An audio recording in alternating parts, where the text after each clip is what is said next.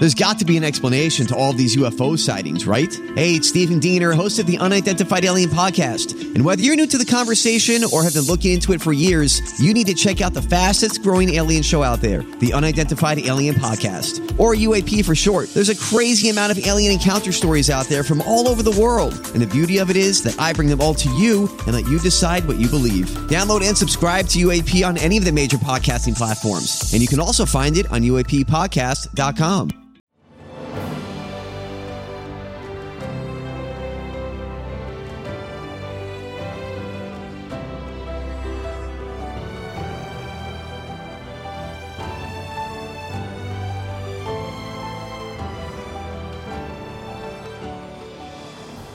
Welcome to the newest episode of Beyond the Fame with Jason Fraley. I'm your host, Jason Fraley, picking the brains of the top filmmakers, musicians, and artists of our time. The classic group The Fifth Dimension rocks Ram's Head on stage in Annapolis, Maryland this Sunday night. I spoke to founding member Florence LaRue about the group's Grammy-winning hits from Up, Up and Away to Aquarius/Let the Sunshine In, as well as their prominent role in Questlove's Oscar-winning documentary Summer of Soul about the nineteen sixty-nine Harlem Cultural Festival. Hey, Florence, thanks so much for joining us on W T O P in D C. Yes, Jason, I'm looking forward to coming to Annapolis. You know, my uh, sister lives in Maryland and Columbia, but she and her husband are on a trip to Iceland, so she won't be able to come to this show. Oh, no way. I had no idea you had a local connection. Well, that's really, really cool. Uh, what's it like coming to a Fifth Dimension show these days? I do, you, do you, I assume you get audiences of all ages, you know, folks that grew up with the music and then probably pass it on to their kids. Right. Well, we have mostly people who grew up with the music, and sometimes they're, they bring along their children who reluctantly come. And then after the show, they say, hey, you guys were great. They weren't expecting to like their parents' music. And then they become life, lifelong fans. Funny how it works. Well, it is it is right. pretty, it is of the time, but it is pretty timeless because, I mean, that Questlove documentary, Summer of Soul, that just won the Oscar about the, uh, you know, the sixty-nine Harlem Cultural Festival. You guys were, uh, Fifth Dimension was featured pretty prominently in there. Uh, what, what'd you make of the movie? Did, did you get to see it? It was so honored to be a part of that. Yes, it was very special. Um, That was a special time, and it was special to be in that particular documentary. And uh, just memories real quick of, you know, not just the movie, but of the actual sixty-nine Harlem Cultural Festival. What was it like getting to perform in such an atmosphere? It was great, uh, Jason, being among so many wonderful performers, you know, the young Stevie Wonder. And uh, unfortunately, though, we didn't get to uh, talk with many of the performers because we were performing elsewhere. So we had to do our show and then, you know, then perform for the festival and then leave. But it, it was just an honor to be there. It was, and it was great. There were so many people there, and not one incident of uh, fussing or fighting. It was just a really loving, peaceful uh, event. That's fantastic. Well, I'm I'm glad that, you know, Questlove was able to include so much great footage of not not only you all, but, you know, all of the different acts. It, you're, you're all frozen in time there together on, on screen now. It, it, was, it, was, it was a great piece of work. Right. Well, whenever I have someone like yourself on, I always love to hear sort of how you got into to begin with. I know you were born in, in New Jersey, but so how, how did you make your way to Los Angeles, you know, where where you end up meeting the band members? Actually, I was raised in Pennsylvania, born in New Jersey, but raised in Pennsylvania. And my family went to California uh, when I was graduated from high school, um, partly because of the weather, because my grandmother fell and hurt herself on the ice. So my, who, my she lived with us, and my mom said, we're going to California. uh, also, I wanted to be in the movies. I didn't know how to go about being in the movies, so friends entered me into beauty contests, hoping to be discovered. And after I got my teaching credential, I did. I won quite a few contests. I was blessed. I was Miss Valverde, Miss Coppertone, Miss this and Miss that. But the year I was in the Miss Bronze California contest, I won the talent. And a young man who was a photographer for the contest said, oh, you know, I have this group, and one of the girls left because nothing's happening with the groups. I need a... I said, no, no, no, I don't want to... First of all, I'm not a singer. I'm an actress, and I also have my... you know, degree for teaching, and I, I just don't, I won't have time to be part of a group.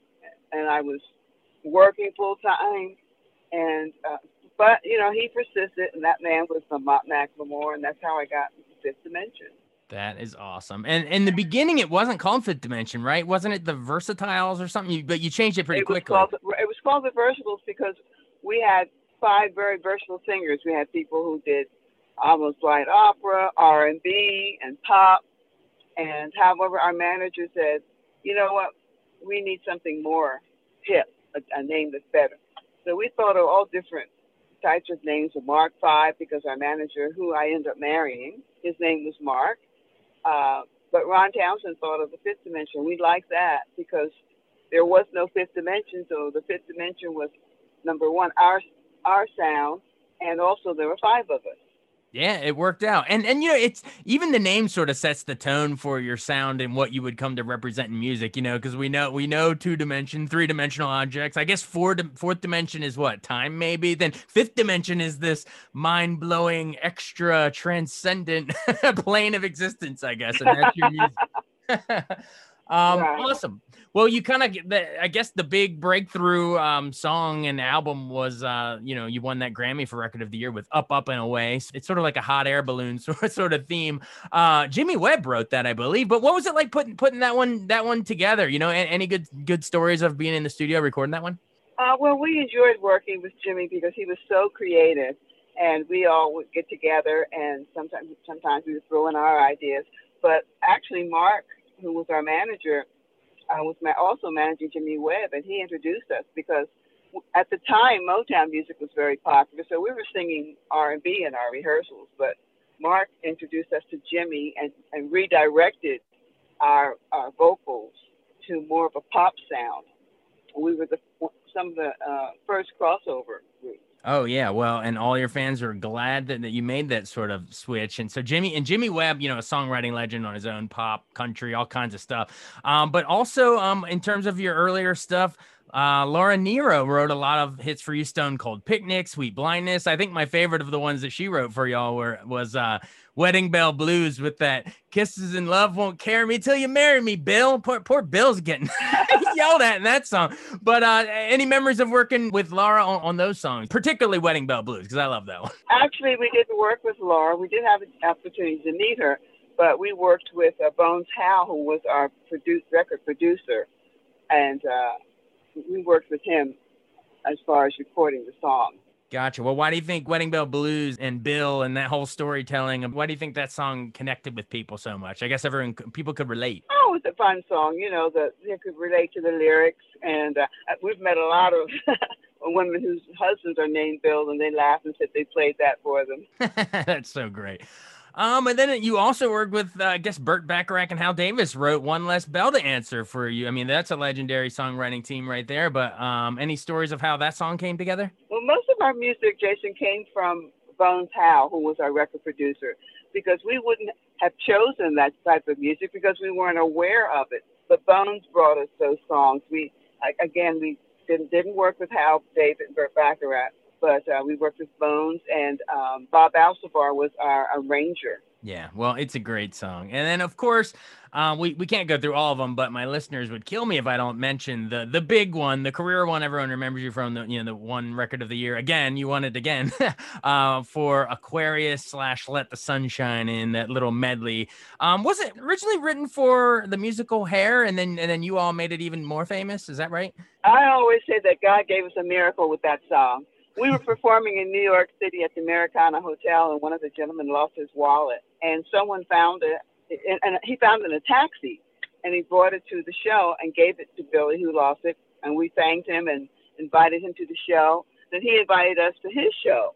Well, that gentleman was one of the producers of Hair, and that's how we heard, first heard Aquarius. And we just fell in love with the song right away.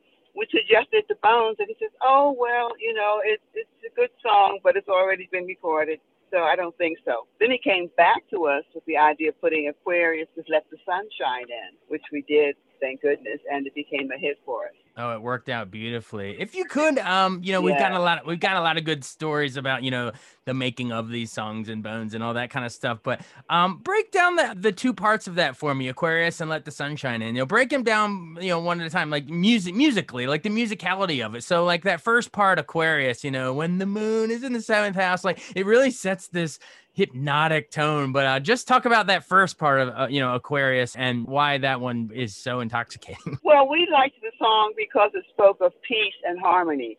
You know, in the in the play, it's more about astrology. Well, being Christians, we're not into astrology. As I said before, we liked it because of the, the melody and because it spoke of something positive and hope. Uh, Let the Sunshine In was just, just a, a, once again, a positive song. Um, being a Christian, I also re- related to not only let the S U N shine in, but let the S O N shine in. So it's very special to me. Ah, look at there. Let the Son of the Father. And I got you. I see where you're going with that. Nice.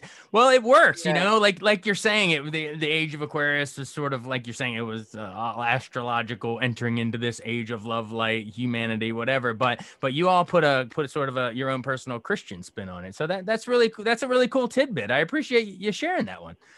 Um, awesome. Well, uh, you know, maybe younger folks probably first heard the song at the end of the Steve Carell movie, The forty-Year-Old Virgin. What did you happen to see right, that? But, and- you know, was, I did, but it was also in Forrest Gump. It was in Forrest Gump. You're right. Such a great movie. But when, when you see it show up in a movie like that, or you see Steve Carell singing it in forty-Year-Old Virgin, like what what do you think when you're looking at the screen and, and you see your, your music coming back decades later? Is it like, wow, I mean, you have no idea it would still be played in, in songs and or movies for that long. I'm just so proud that The Fifth Dimension is a family-oriented group and performing music that it, that lasts so long and that really is enjoyed by people of all races, of all nationalities, of all religions. It's just, it's it's positive music that brings people together. And I'm very proud of that. Awesome. Well, you mentioned real quick before we run, you mentioned that you originally had dreams of being, you know, an actress and stuff, and you got to do that a little bit. I know you're in, you know, a T V movie, Happy, I guess, Dom DeLuise. You you did some stage acting in uh, Ain't Misbehavin', the, the national tour of that Broadway show. Um, was it cool getting to finally live out that dream? You know, you kind of took a long, unexpected detour into this great music stuff, but you still got to do a little of the acting that you originally wanted to do. Was that cool? Well, I'm not finished yet. You know, I also starred in two musicals in Canada, and it, it, it really showed me that musical, uh, live musicals are really my favorite thing to do. But I do hope to do some acting, and also I do hope to use what I learned getting my teaching credential by speak, lecturing and speaking. I wrote a book. I have a book out. It's called Grace in Your Second Act, and it's about aging gracefully, mentally, physically, and spiritually. You can get it on Amazon, and I'm very proud of it. I'm very excited that I had the chance to, to write something like that and to give hope to people, especially to our seniors, who many times are left in nursing homes and forgotten. But it's all it's for men and women and young and old. It's for the younger people to remember, prepare for your senior years, which I call your second act, mentally, physically, and spiritually. Taking care of yourself mentally, spiritually, and physically. Uh, I guess bring it full circle uh, back around to Ram's Head in Annapolis, uh, The Fifth Dimension, the show on Sunday.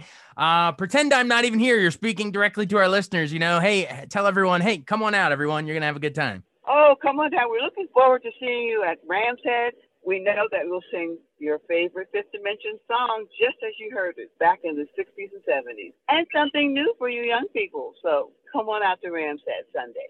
I hope I hope that you'll come, Jason. I think you'll be pleasantly surprised. I say that because when people know their group's been together fifty years, they're they're usually very surprised at the energy that we have. Well, I'm the only one actually who's been with the group fifty years. The others are much younger, but It's, I'm proud that it's a family-oriented show, and you're all going to enjoy it. Oh, definitely. Hey, you know what? You mentioned the fifty-year run. When you all finally hang it up, you know, years and years from now, how would you want Fifth Dimension to be, you know, remembered amidst all the other great bands of, of that era or of any era? But, you know, how would how, what do you think would, would make you stand out? What how do you how would you want the group to be remembered? Well, actually, I'm the only one that's been there for fifty years. You know, I'm the only original, and I hope that we'll be remembered as a group that helped to bring peace, hope, and happiness, particularly in a time that's been very difficult for a lot of people with the uh, pandemic music is really very healing. It really is. So come on out and get healed at the Ram's Head on Sunday. Hey, thank you so much. Thank you, Jason. I'm glad we got to talk, and I look forward to seeing you Sunday. All right. Be well. Bye-bye. Thanks so much for listening to Beyond the Fame with Jason Fraley. Our theme music is Scott Buckley's Clarion. Remember to give us a five-star rating if you like what you hear. We'll see you next time.